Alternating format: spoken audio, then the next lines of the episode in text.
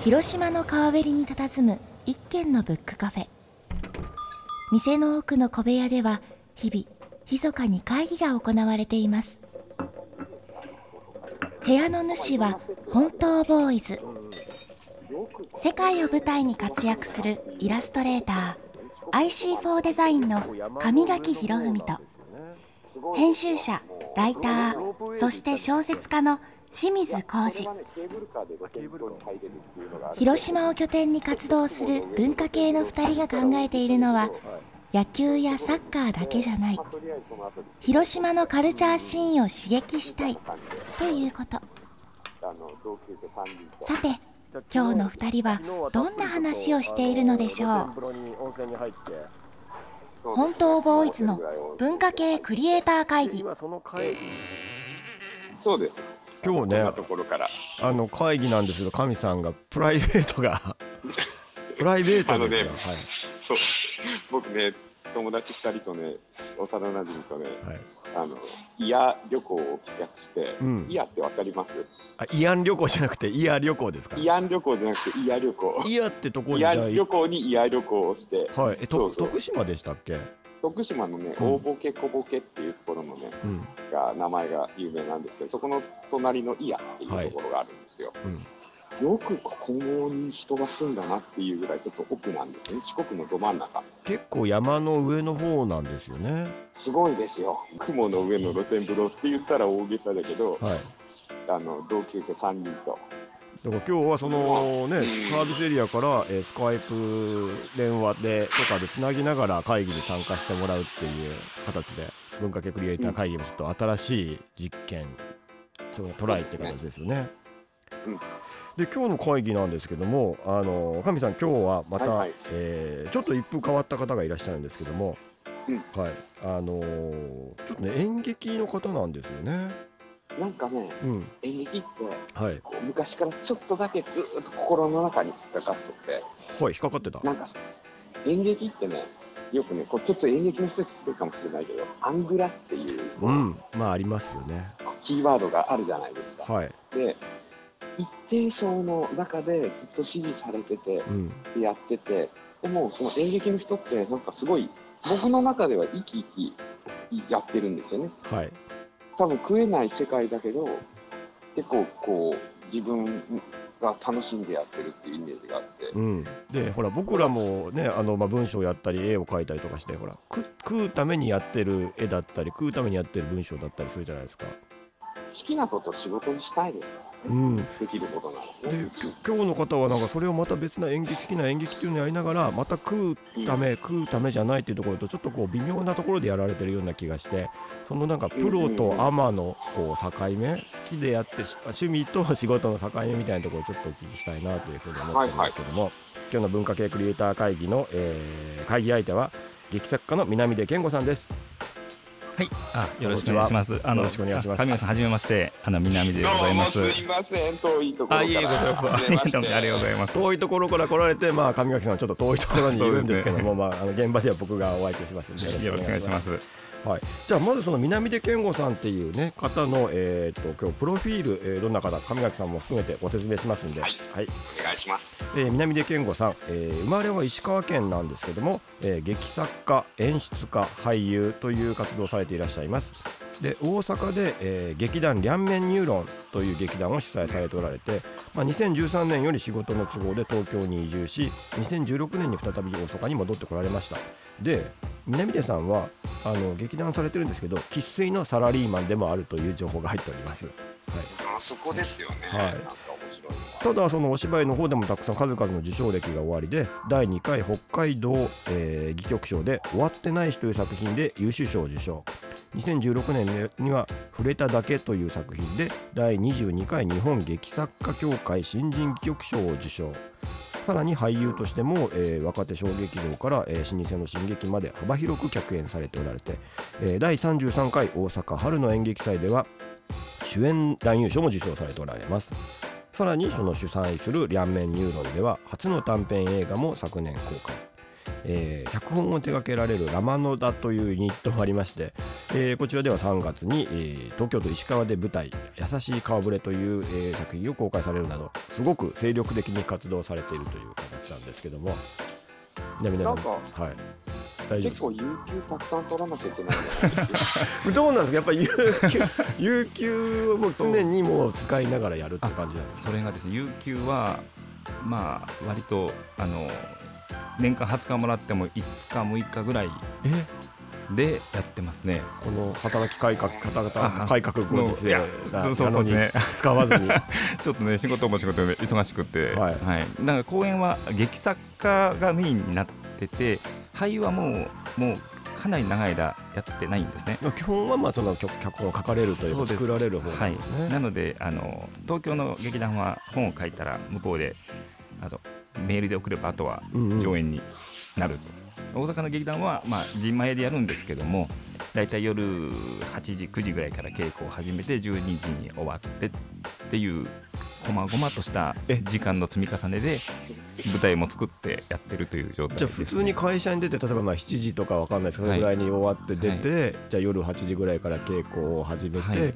2時間ぐらいやって、ははいい、じゃあお疲れ様みたいな形で。はい。休みを取らずにできるみたいな。で稽古のない日にあの舞台装置をあのコツコツと作り上げてやるという、はい、舞台装置を作るっていう作業もありますもんね。そうですね。あのねあの大阪の劇団は小さいのであのもう基本全部自前でやると。え基本的にこの劇大阪の、えっと両面ニューロンっていう、まあ、劇団をメインでじゃあ活動されていらっしゃる。あそうですね。こちらが主催でして、うんうん。まあでも東京のラマノダというのもあの割とがっつりあのどちらかというとあの東京の方があの元気よくやってあいて、大阪はどっちかというとこじんまりとこうあのなるべく趣味の延長上でやろうとしているようなところです。でもそれプラスメインの会社の仕事があるわけですよね。あそうですね。なんかど一日何時間あるんだっていうあのじゃあもうごめんなさい。はいあの仕事何やってるか聞いてもいいですか？はいあで普段のサラリーマンの使えない範囲で。ええあ仕どんなお仕事はあ事のなあの某某っていうあれまあまあねあの某ケーブルテレビ局です。はいはい。ケーブルテレビ局の中でまあクリエイ例えティブな仕事ではあ。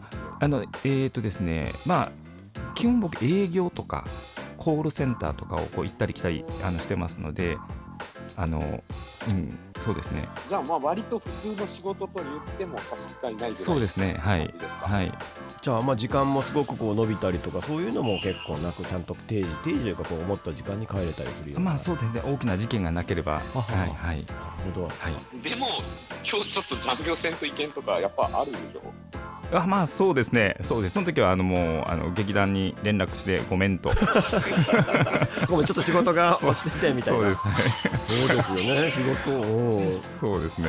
はい。ここが不思議なんだよな。怖いのは本番の日に事件が起きないかどうかぐらい。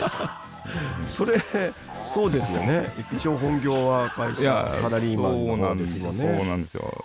ちょっと南で出てくれみたいなこと。にそうです。まああのね事務所ではそのなんていうんですか今あの、まあ、副センター長って言ってそまのた偉いじゃないですか すごく。その割と割とまあ無理が効くといえば効くんですけども、はい。あんまり無理効かせるとねこう反逆されると困るんでちそうょっとね。ですよね。ご結婚とかされてます？あはいしてます。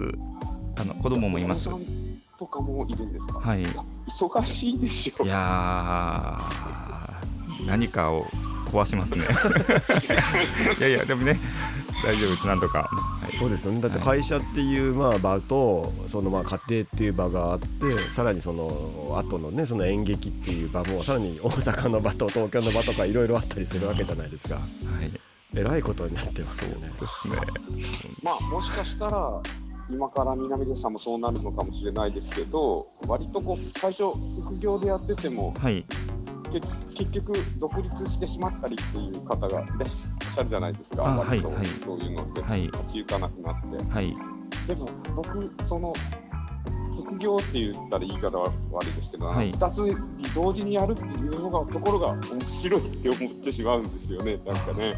まあでもねあの、まあ、会社には副業申請を出してあのちゃんと、はい、あの収入が入っても大丈夫なあのようにはしてるんですけども、えーまあねこれ劇作家、はい、だけで食べていこうとしたらまあまあね収入の問題だとかいろいろ考えてもなかなか難しいですしねまあ、今日のテーマになるかもしれませんけど。そういう世界なんですか？あそうですねあのいや全く食べていけないっていうわけではないですけどもほぼほぼ食べていけないですねるほど。なんかそこがまたでもちょっと僕からすると演劇ってなんだろうっていう惹かれるところでもあるんですけど、食べれないのに全力傾けてやってるっていうところになんか人の何かを感じるというか。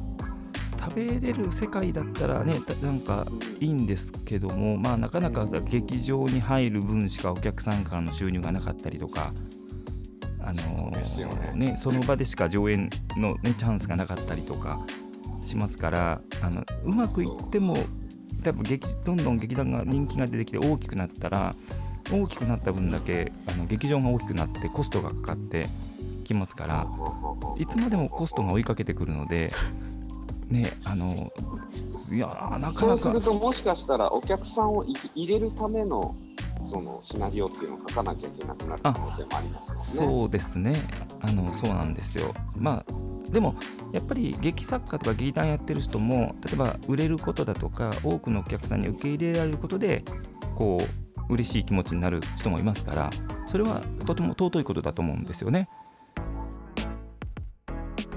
ちょっとあの僕お聞きしたいんですけど、はいそもそもじゃあ南出さんはあのとのあ演劇との出会い演劇に魅了されたって例えばいくつぐらいでどういうところから入られていったんですか？あ演劇はそうですねに20代本当に僕石川県であの演劇っていうのが全く全くというかですねあったはあったんですけどもあの一般市民が目にするところにはいわゆるこの演劇ではなかったんですよね。まあ、そうですよね。なかなかさっきもね上垣さんがオープニングで言ったけど、まあ、好きな人は好きですけど、なかなかこう演劇じゃあ年に1回見に行くみたいな人って結構少なかったり、とうとう特殊な分野というのかなそうですね。の芸術な気がしますけど、はい、全くなかったんですけども、まあ、あのたまたま大学あのまあ、中学校の時の同級生が大阪に出ててはい、大阪でなんか劇を始めて。あ同級生がね。そうなんですよ。で劇が始めたから見に来てよって言われて見に行ったのがきっかけなんですよ。その時は石川在住なんですか？あそうなんですよ。あ。石川県で、はい。あの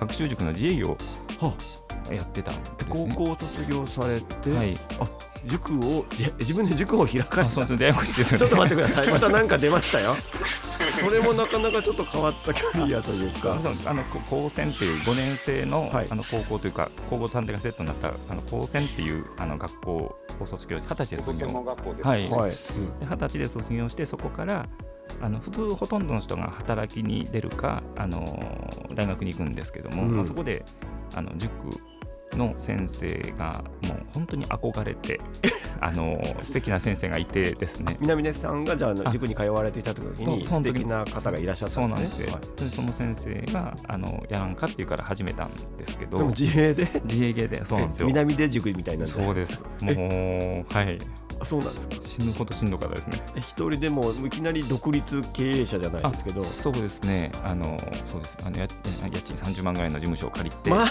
坂結構高く。いやーほんでね50万ぐらいのお金をかけてチラシを売ってはい。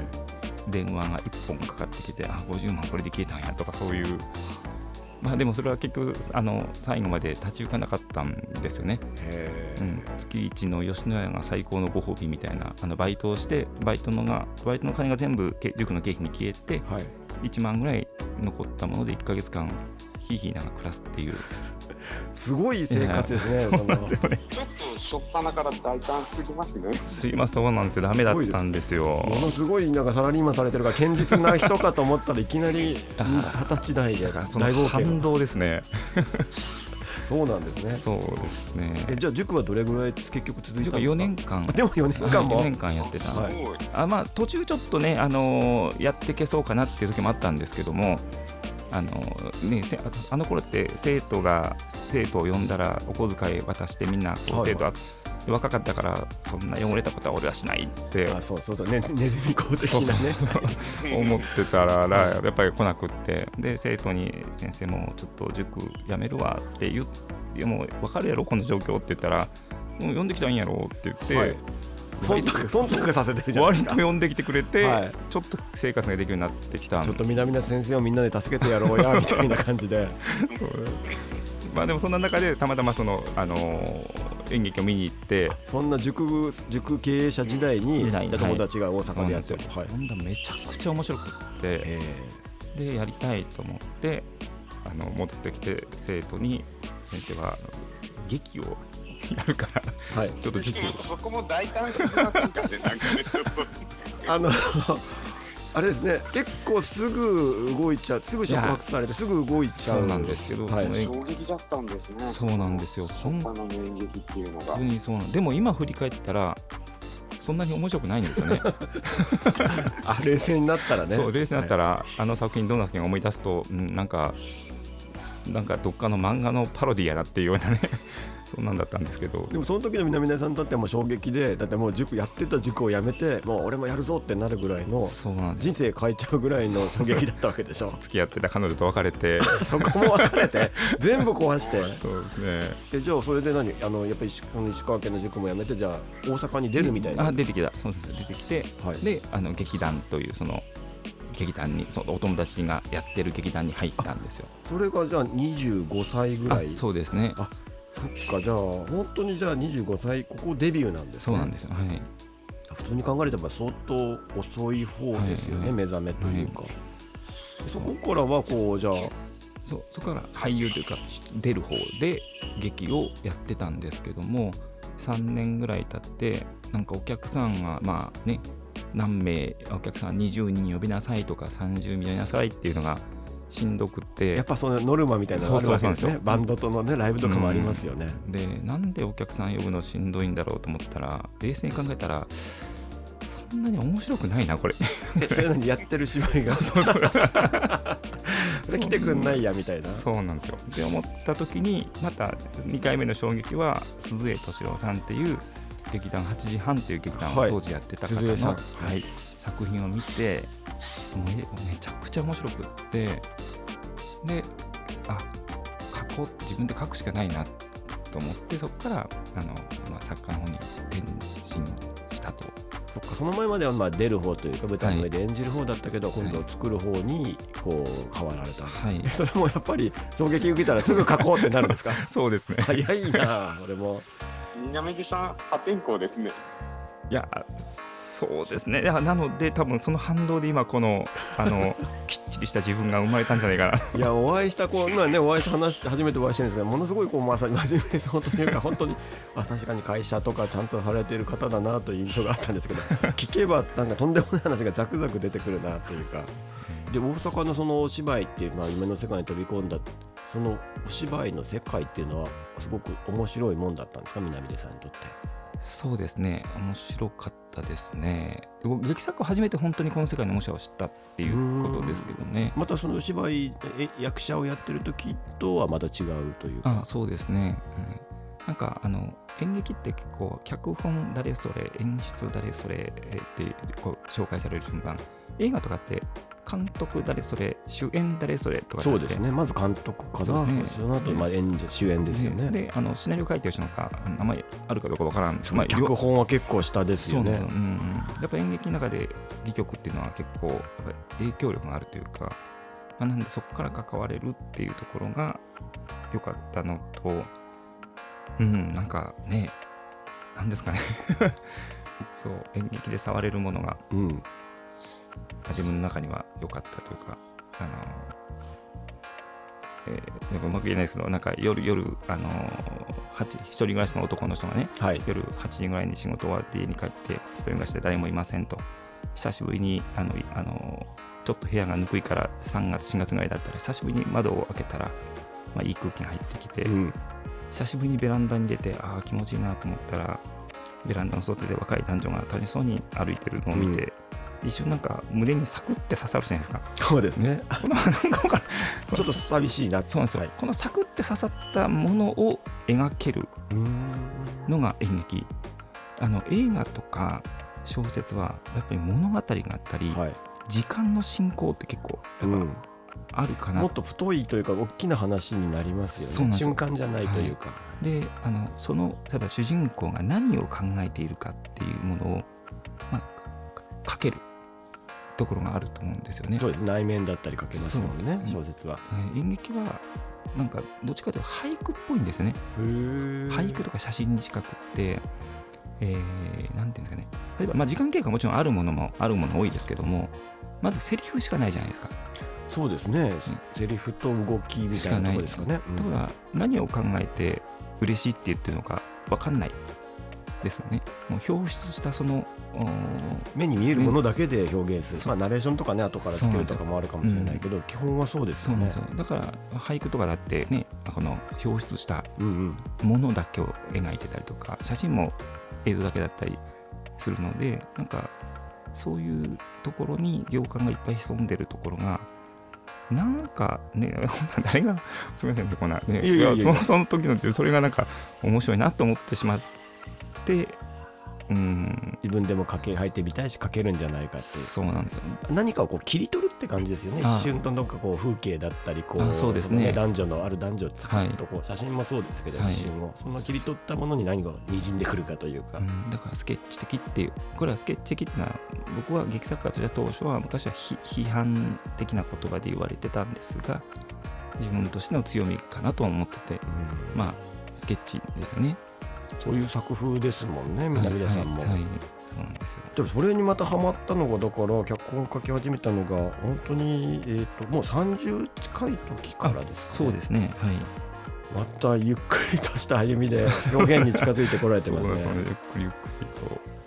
だから始めた時からもう空なんて1ミリも考えてなかったですね。あそうだからこのその演劇と空問題に関してすごくやっぱ聞きたく、そのね皆さん僕演劇やってる人ってすごくある種羨ましいなというか、はい本当ボーイズの文化系クリエイター会議。この番組は広島 FM で毎週金曜日の午前10時30分から放送しています。